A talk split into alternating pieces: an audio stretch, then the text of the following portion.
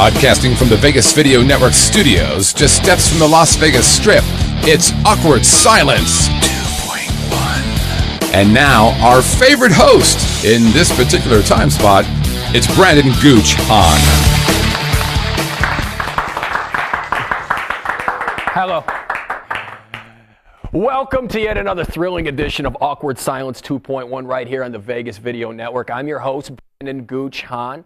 There it is, right over there. You feel like emailing us? Go ahead, Boots. We got that set up for you. Awkward at VegasVideoNetwork.com. Awkward at VegasVideoNetwork.com. And plus, we have a phone number you can call, which never gets used, but that's besides the point. I still got to throw it out 866 966 4599. 866 966 4599. And let's not forget, we also have replays of your favorite internet show that you can catch on YouTube, Roku, iTunes, and the VegasVideoNetwork.com. By the way, your favorite show is Awkward Silence 2.1. I just made sure I had to throw that out there. Beat it into your head.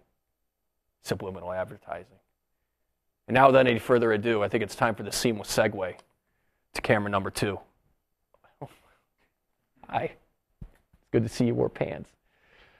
So, in entertainment news, Grammy Award winning Chris Brown, who recently made headlines in 2009 for the felony assault against his girlfriend Rihanna, recently walked into a hair care center and asked the girl behind the counter for her phone number. And then he followed it up with, I promise I won't beat you. Okay, ladies, I think you're smart enough to know that if Chris Brown promises to not beat you, he's going to beat you. Unlike the Cleveland Browns, on the other hand, if they promise to not beat you, they're going to keep that promise because they beat no one.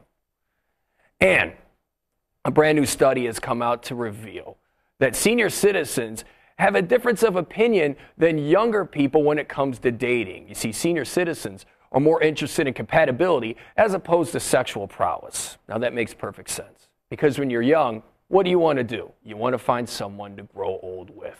Well, what happens when you're already old? You got to find someone to take that next journey with you, which just so happens to be uh, them holding your hand while you're laying on your deathbed. I'm just saying, 80 year old people, they're not going to be into sex. They're 80. That means they're going to be banging other 80 year old people, and they don't want to see you naked just as much as you don't want to see them naked. Hey, Maud, you feel like having sex tonight? Uh, with you? No. How about a game of backgammon instead? Ooh, I'll grab the dice. Friday night's going to be off the chain. And another study reveals that 50% of single women actually carry around a pair of panties in their purse just in case. So, in other words, if a woman goes on a date with a nice young chap and the date starts to go surprisingly well, she'll lean over and tell her date, Excuse me, I got to use the ladies' room. I really need to take a shit. But in actuality, she's going to go to the ladies' room and change into a thong because she plans on coughing up the beef that night. You know what I'm saying, five people watching? Now, here's the thing I'm just here to tell you, ladies, it doesn't matter. There has never been a guy in the history of sex that has managed to get a girl's pants off and then he freaked out because she was wearing granny panties. It doesn't matter to us. It doesn't matter what you got going on underneath your jeans as long as it's not a dick, we're happy. It doesn't matter what kind of panties you got on. They're just going to end up bunched up next to my bed where my chihuahua's probably going to try and chew out the crotch. It's inevitable. Hey, and speaking of eating, eating healthy is all the craze here in Sin City, Las Vegas, along with America. And we have our very own Courtney Leone. She's going to tell us where to eat. What's going on, Court? Hi, Peggy. Guess, um, yeah. What? I'm sorry, I was just finishing my organic apple. Wanted to savor the overpriced flavor as it went down. Mmm, got it. Where are you at? Uh, the Henderson Pavilion at the Farmers Market. Every Friday, you can catch local art, music, and food. What's the difference between a regular apple and an organic apple? No pesticides, and it's way more expensive. And as we all know, more money means it's better, right? Will it prevent cancer? No. What about AIDS? No. What about cholera? Cholera? It's pronounced cholera, moron. What about cholera? No, do people even still get that? Well, then what's the point? Look, it's supposedly better for you. I'm not really sure how. So go buy something organic from a farm grown in or around the desert. Uh, can't I just go to Whole Foods and pay $4 for an apple? You can and you probably should. There's a guy there that gives massages, and I let him massage me if you know what I'm saying. You're gonna have sex with that smelly hippie? No, I let him massage me. You're a dick sometimes. Courtney Leone, everyone. I think we can all agree it's still a little unseasonably appropriate for um, a farmer's market. Yeah. So we're gonna be back with our headliner in just a little bit, but for now, a station ID. Traditional media believes that after about three minutes, you'll tune out. Most Vegas media companies think if it doesn't jiggle, you won't tune in. At the Vegas Video Network, we think both are wrong. The Vegas Video Network is the first and only live online broadcast network that specializes in insider news and expert views about Vegas. We combine great storytelling with the ability to watch when and where you want on your computer, mobile device, or television. Discover the real Las Vegas. Visit VegasVideoNetwork.com.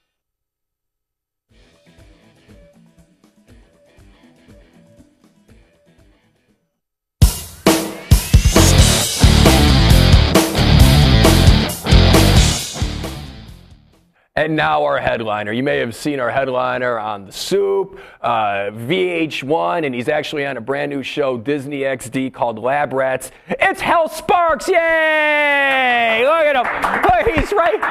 You're Going to be headlining down at the Riviera Starlight Theater tonight through Sunday. Absolutely. Come on down if you can find it. Uh, I hope to make it on time for the show because I can't find it either. Right. I have no idea where this theater is. I've been in it nine times already. I still don't know where it is. Can't you just leave a trail of Reese's Pieces to the door? No, because they get eaten by the like the down and out gamblers who have nothing left. I've tried breadcrumbs, crackers. They'll snort anything. They just I'm so broke. I need food. yeah, right. Mm, money So- doesn't taste good. Yeah, I've got. To, I'll figure something out eventually or whatever. I think. Uh, basically, I think I'm going to plant something radioactive, you know, like plutonium or something in there, and just use a Geiger counter to find my way there. Just tick, tick, tick. Exactly. That'll work. I like your attitude. Yeah, thank See, you. this is what Hal Sparks It's does. dangerous. It's called break the mold, people, and that's what you got to do to make it in this. yes, I, I try to think outside the cylinder. so, you got a lot going on. You got a brand new show on the Disney XD Lab Rats. Yep, it's fantastic and genius and funny and and uh, it's actually uh, even though it's on you know Disney XD, it's obviously aimed at kids. The the creators are two of the producers from that '70s show, Mm-hmm. and the exec producer is the guy who created that '70s show. So it's actually aimed at grown-ups more almost than kids. Right. So it's a, like. The, the family can watch and laugh. I'm a big fan of like old Warner Brothers cartoons because you know they put in jokes that were like, uh, you know, aimed at adults over the kids' heads. Yeah. we do that a lot. Well, there would be like you're talking about the old Warner Brothers cartoons. I mean, you watch some of those cartoons compared to now. Yeah. I mean, oh my God, they would have like Bugs Bunny doing Al Jolson. I mean, you do that. Like, Shut yeah. up, Bugs. You're gonna get the wrong idea. Right. Well, you know? they did get the wrong idea back then. They were for it. You know, that's the, Right. that was the problem. Exactly. It- it- it- they're like that would be so offensive. now." It was. It is offensive. It was offensive then, but the people it offended had no power. Right, They, you know what I mean? They could barely eat, much less complain about what was being played at the movie house. Like, you know, you're the, what are you going to worry about the cartoon that's played before the movie you can't afford to go to or aren't allowed to go in the theater and watch? They don't even know You it's even like, going they're on, making yeah. fun of me in there. We'll make fun of you out here. Like It's like making fun of the You Amish. can't even What use you the water do? fountain where you're complaining about the cartoons. so uh, understand that this idea that somehow it was it was so much simpler back then without all this political correctness and and with lynching. Like you know what I mean? Like at a certain point you got to go. It was wrong. right, right. Yeah. You know, um, one thing about you, like a lot, of people, uh, well, a lot of people in California know you do rock and roll. You're a singer. Yep. Uh, you got your own band. Metal band zero one. Yeah. Yep. Absolutely. The word zero. The number one. Okay. Um, yeah, our, uh, the debut album is being released March 28th. Um, re-released because I released it. I released it like uh, indie on my own label uh, a couple years ago. But we're adding uh, four acoustic tracks to it, and then the new album comes out July 31st. And then Halloween we have an uh, an EP coming out that's cover songs. It's uh, it's called Monsterversy.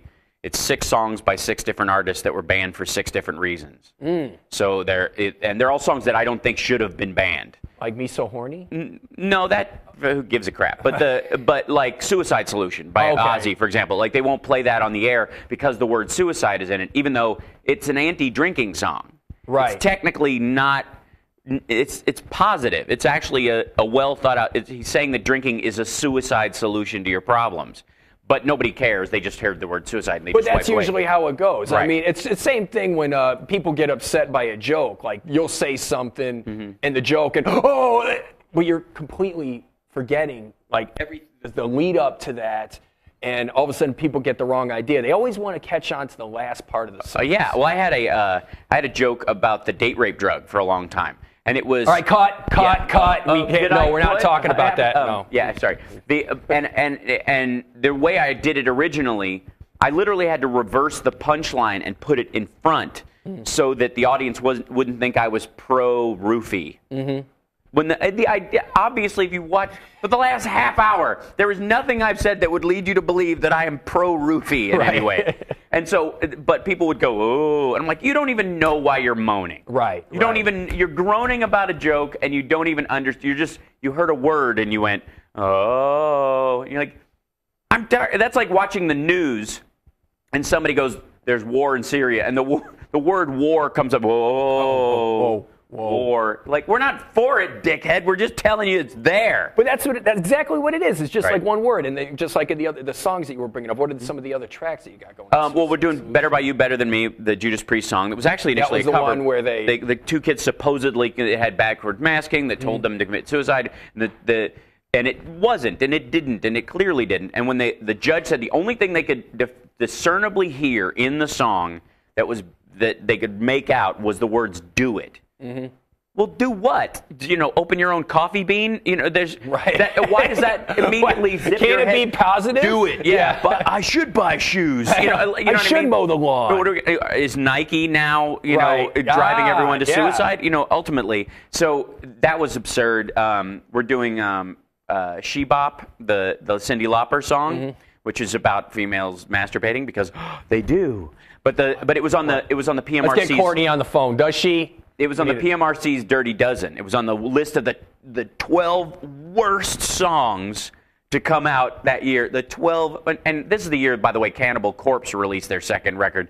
So I mean, you would you the, the idea that you could have a Cyndi Lauper song in that year was one of the top 12 songs that was horrible, and it's just simply about Well. Dancing with Myself by Billy Idol. Exactly. Was I mean, he's basically saying I'm jerking off and Right. flushing it down. You know, I mean, it's Well, like my best friend by Jellyfish is probably the single greatest masturbation theme song ever. You know, the he's literally singing a song to his right hand and his penis. It's really funny. but but the idea is that romantic gesture. the idea that the PMRC went, this is terrible. Mm-hmm. This is you know this is this might as well be a snuff film. This you're like calm down. I understand that there's a level. There are things you say in front of children and you don't say in front of children. There are things you don't do in front of children and old people that you do on your own. And it's understand. And I have no problem with setting standards for that kind of behavior and going, okay, the airwaves are one thing, cable is another thing, the internet is another thing. And and but at a certain point when you're overreacting to it, you're actually drawing more negative attention to it than you would have in the first place. And the idea, you know, like a virgin came out and there was, oh, remember that big firestorm? Because what if my daughter or my son comes up and goes, what's a virgin? You're like, then you tell them. Yeah, right.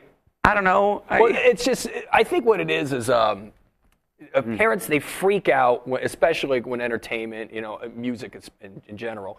Uh, they're the ones that are breaking down uh, the birds and the bees of these kids, and then by the time the parents almost have the of them don't want conversation with them, It's too late. yeah, Yeah, well, the you know Dylan Ratigan was talking yesterday on MSNBC about how the fact that most of the problem we have with you know gay rights in this country or or the contraceptive issue that just came out has to do with the fact that we're so uncomfortable about talking about sex. That the entire that America is based on that you know the Puritan idea, you know the literally religious fanatics coming from England because they weren't fanatical enough there right, right. Um, coming here to be nutty. The Quakers, the Pilgrims themselves were all way off the charts. And, and so we're born from that in some respect, and our, we've never quite gotten over it. And so there's this kind of like, as uh, you know, but then Alan Watts says that you know Christianity is the deepest form of kink because nothing's kinkier than making sex dirty. Mm-hmm. If sex is just a normal act between two people, it loses Oh, excitement for it's, those. it's, people. it's the same thing when you got to have a beer before you were 21. It's so much tastier. Right, exactly. that- And then after that, you're like, this is just making me fat and mm-hmm. slow. Um, and it was making you fat and slow before that. You just didn't see it coming Right. because you were too new. It was just much more enjoyable back then. well, because you But- could tell yourself you weren't getting fat and slow. I'm beautiful. right? Yeah, and so are you. so uh, I was going to ask you, uh, what do you what do you enjoy doing more, or what are you more proud of? Either your stand-up career or the fact that you have made it and you're, you actually have a following in the rock and roll world. now? Yeah, you know, each one is they're so separate. They're you know they're all of them are different expressions of, of of emotion and art. Like you can do things in playing in a metal band you can't do in stand up. I mean, there's just no way they'll cross over. You can be you can do annoyance mm-hmm. in stand up. You can't do annoyance in music. You can do rage in music and you can do sorrow in music, but you can't do rage and sorrow mm-hmm. during stand up. There's a variance in level of and both are important though. You got to deal with your the things that annoy you and the things you're enraged about. You can't crisscross a lot of times or you lose your audience. And stand up is for the place things you're annoyed at and mm. and you find you know don't fit socially with what you're trying to do. And you can, I mean, Bill Hicks and people like that have gotten to the point where they can, you can deal with those issues in a heavy way, but you have to deliver them in a way that they're mm-hmm. just annoying. Right, right. If you get to rage, it's not funny anymore. It's scary. But uh, yeah, it's sad mm-hmm. actually. You know, you you go, okay, this isn't stand up anymore, and you can see it when people get to that point. right. You know, like Kramer when he flipped out. You know, well, that Kramer- was different. That was just panic, and it- that, that's what happens. And you've done stand up for a mm-hmm. while. You know when you see a new guy go past his comfort zone, the panic that sets in, and that's exactly what happened. He thought he could. He thought he could leap from open micer to Lenny Bruce right. in that moment because Lenny Bruce could have that moment and get away with it. Doug Stanhope could get away with that moment and have it. You know what I mean? I don't know. I mean, the No, way I- he, the way but he, not. But uh, he could make that statement. He, they wouldn't do it the way he did it. right, right. Okay. They would deliver. They would. It would be a totally different package. But what I mean is, he could address what he was trying to address if he had 25 years of stand-up Mm-hmm. under his belt. He's a comic actor and a good one, a damn good one. Mm. He's been, I mean, I loved him on Fridays. I loved him in UHF with Weird Al Yankovic, and I liked him on Seinfeld. There's a big difference between that and stand-up, being there by yourself, you know, working without a net, just you know, delivering, and and you can't, you know, stand-up is a time game. You can't skip the steps. You can't go. I just started and I'm ready for an hour, or I'm ready for my next hour, or the hour after that. It takes years to get it. It's like almost your nervous system has to be cured over time Mm-hmm. to deal with it. And he thought he could leap past that point because I've been on Seinfeld for Right. you know, 12 years or whatever it was, and you can't. no. And when you try, it's like watching Evel Knievel jump a chasm that he has no business. You know what I mean? I'm gonna instead of doing a rocket motorcycle that I've designed and built for this task of jumping the Grand Canyon, I'm gonna try it on a pedal bike. Right, And just convince myself that I can make it and just fiercely Get the red, white, and blue costume. I'm doing. and and then uh, boom, and the whole world is going wow. And it would probably get just as many hits as Kramer's rants. So I mean, it's like because that's what America loves. I, you know, uh, yeah, because we have gossip is a disease, Well, yeah. and, and and it's better than dealing with your own issues. You know what? Speaking of that, uh, speaking of, I like I like this segue because you were talking about speaking of your own issues. You're straight edge. Yeah. And one thing, and I mean th- that means uh, no alcohol, no, No drugs. nothing. No smoking. No smoking, nothing. Uh, but you're a huge marijuana advocate. Yeah. Like you, you, you, were, you were one of the guys at the forefront of it, saying because I mean, obviously, you know, you're a voice, you're a celebrity. Uh, having someone like you on their side Mm-hmm. means a lot, and it means, and honestly, I think it's a, I think it's a great thing for someone who's not to come out and say, hey, look, we can use it to make clothes and paper and we could save all this money doing it this way because instead of having some, you know, moron rock singer, you know, come in. was clearly- yeah. You know, Well, that's the problem that that, you know. I work with the Mar- Marijuana Policy Project (MPP), and they're one of the biggest advocates. They and NORML um, and uh, are the two big, you know, legalization organizations in the country. And to me, it's a fiscal issue and a public health issue. A, I mean, beyond the you know the idea that whatever you do to your body, as long as you don't get behind the wheel of a car mm-hmm. or operate heavy machinery or try to operate a crane while you're stoned, that that's you know then it's none of my business. If you don't show up for work and you can't get a job or whatever, that's it's not affecting me long mm. term. That's your responsibility. That's your life. If you get behind a car, you get arrested, just like drinking. That's there's no mystery to it.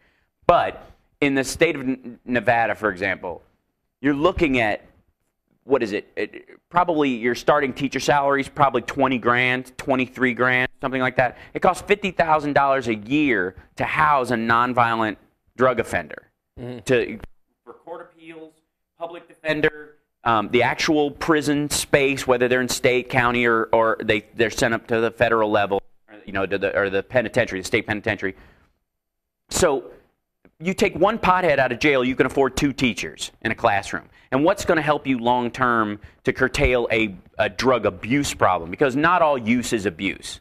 Just like everybody who drinks isn't an alcoholic, not everybody who smokes pot is a pothead or is or is a drug addict. It's just, I mean, and to oversimplify and say you are is a lie. And it's more dangerous, I think, when they make pot a class A drug like heroin or something mm-hmm. like that. It's way more dangerous because you tell kids pot will kill you. Pot is the same as heroin. Pot and heroin, it's all drugs. Drugs are bad, whatever.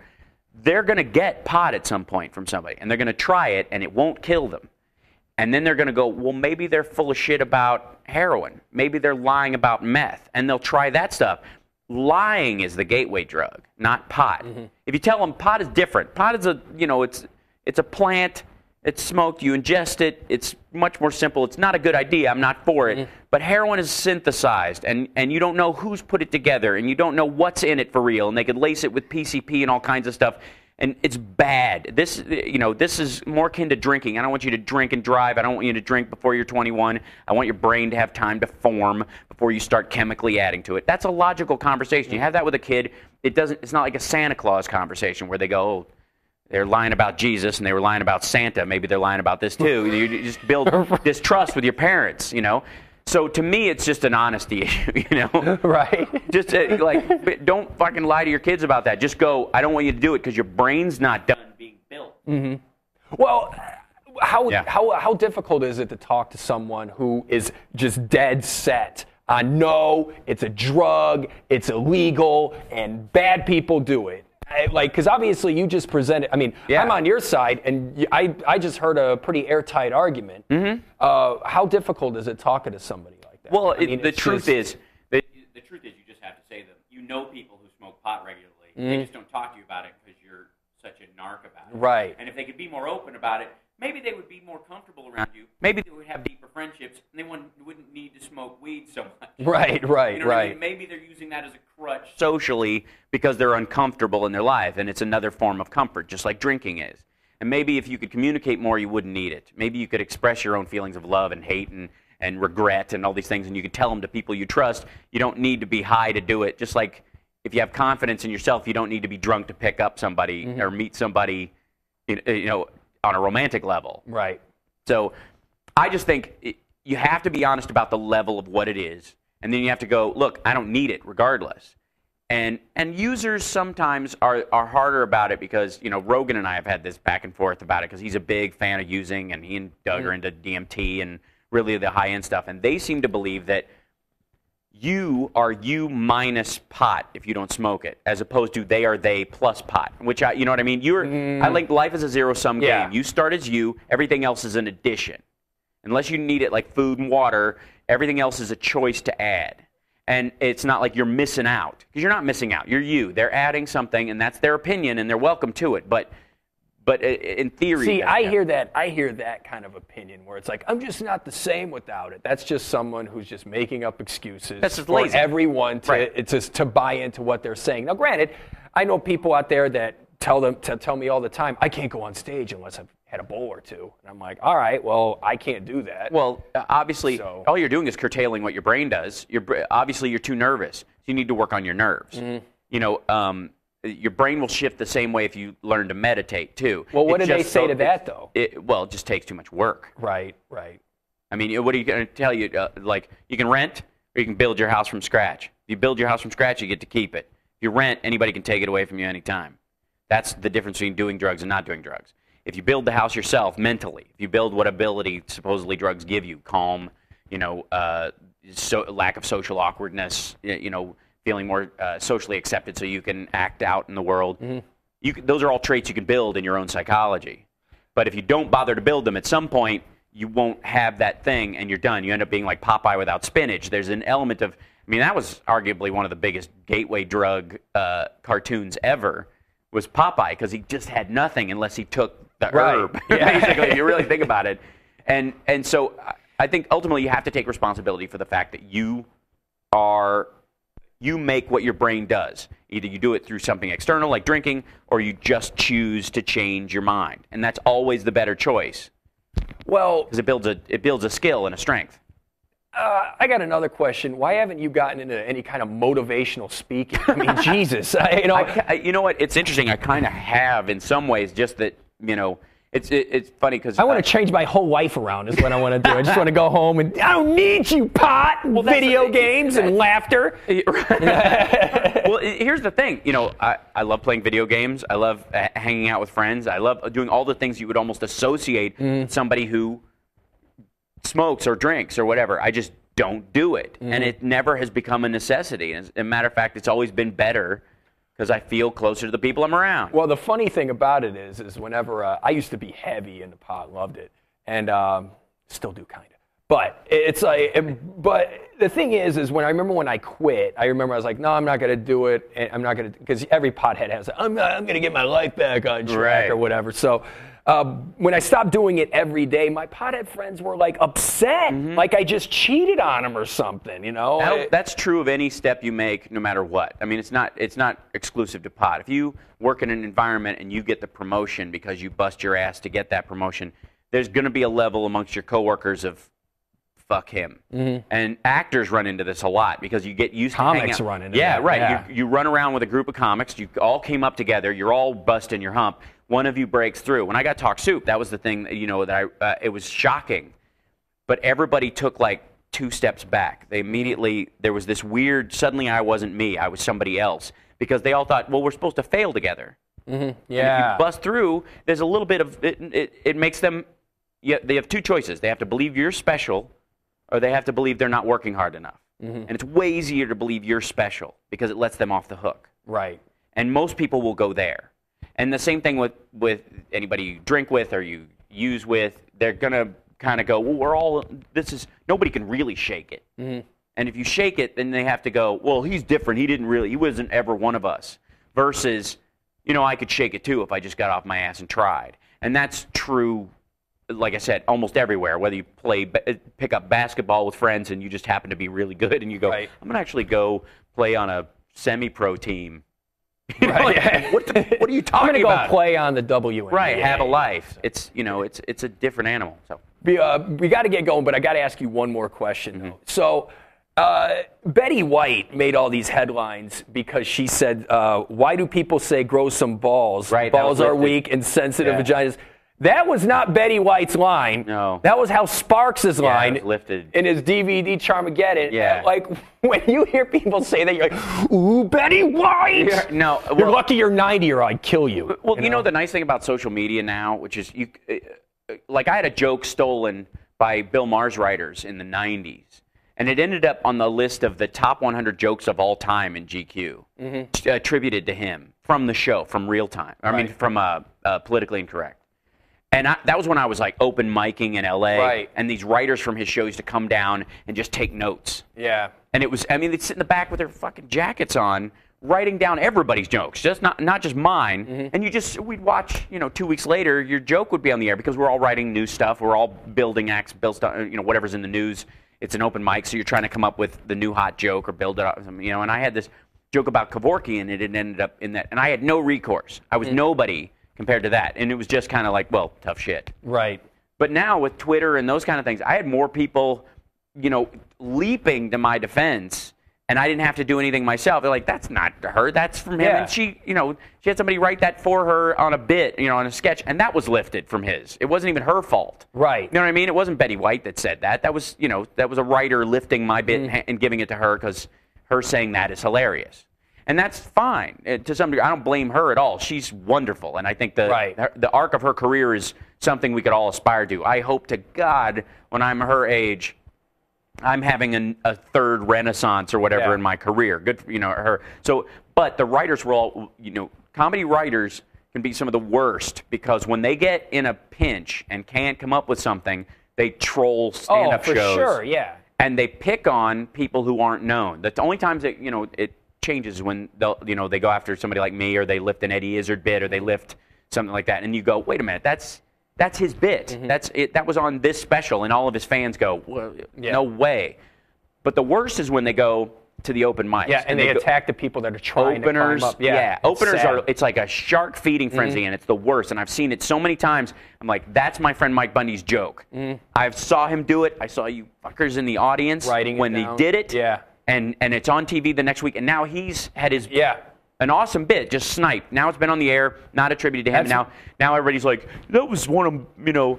That was on Leno the other night. Yeah. You're, you're like, yeah, it was on Leno. I wrote it. Yeah. No, no, you know, it's really frustrating. And I, like I said, I'm glad I broke through because I have some recourse. But who I really get pissed for is the guys who are humping, Trying trying, to to, and yeah. you know, because they're good, and then they try to break through, and you have these guys who sucked at stand up and are now writing monologues Mm. for the late night guys or other folks. Those are the guys who are the worst because they failed at what those guys are trying to do, and they just go in and feed Mm. They off have them. It's no awful. no Yeah, scruples. none. Well, We've thrown we, them out before. We've we, I, I used Good, to dude. chuck them out of uh, the place called the Kindness of Strangers. Literally, shirt collared them out the door. well done. Yeah, American. So he's got a black belt too. I'll kick you in the face. three of them. That's another show. I like that. Three of them. Yeah. All right. Well, uh, Hal, before we leave, we like to play a little game. It's called Three Under 30. This is where I ask the guests three questions that you have to answer in under 30 seconds. Okay. All right.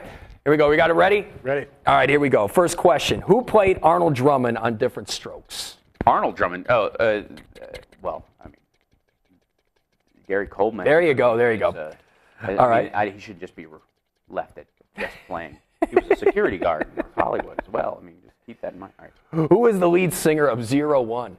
Uh, who's that about guy? it. There's, Think uh, about it. Oh yeah, me. Yeah. All right. Now finish this song lyric. I believe the children are the future. Treat them well and let them lead the way. No, I'm sorry. It's bitches ain't shit, but hoes and tricks look on these nuts and suck the dick. oh, you were so close. You know what? You were so close. I just don't know pop music the way you do. Mm.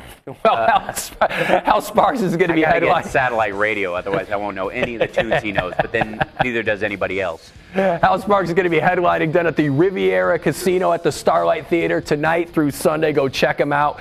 Uh, HalSparks.com, and you can also check him on his brand. Check him out on his brand new Disney show on Disney XD Lab Rats mm-hmm. on television right now. Hal Sparks, thank you very much, brother, for coming by. Oh, my pleasure. Yeah. Sorry we didn't talk about anything substantive.